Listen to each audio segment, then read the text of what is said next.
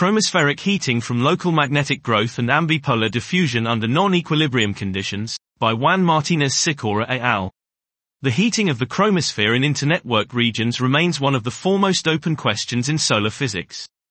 In the present study we tackle this old problem by using a very high spatial resolution simulation of quiet sun conditions performed with radiative MHD numerical models and IRIS observations.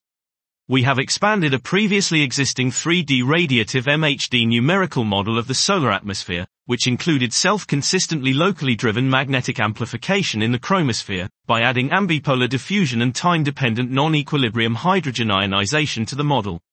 The energy of the magnetic field is dissipated in the upper chromosphere, providing a large temperature increase due to ambipolar diffusion and the non-equilibrium ionization, NEQI.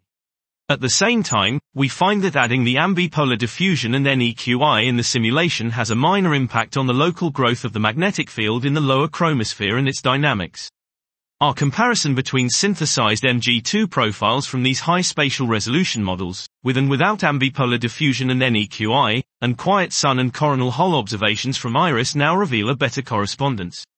The intensity of profiles is increased and the line cores are slightly broader when ambipolar diffusion and NEQI effects are included. Therefore, the Mg II profiles are closer to those observed than in previous models, but some differences still remain. Dot. This was chromospheric heating from local magnetic growth and ambipolar diffusion under non-equilibrium conditions by Juan Martinez Sykora et al.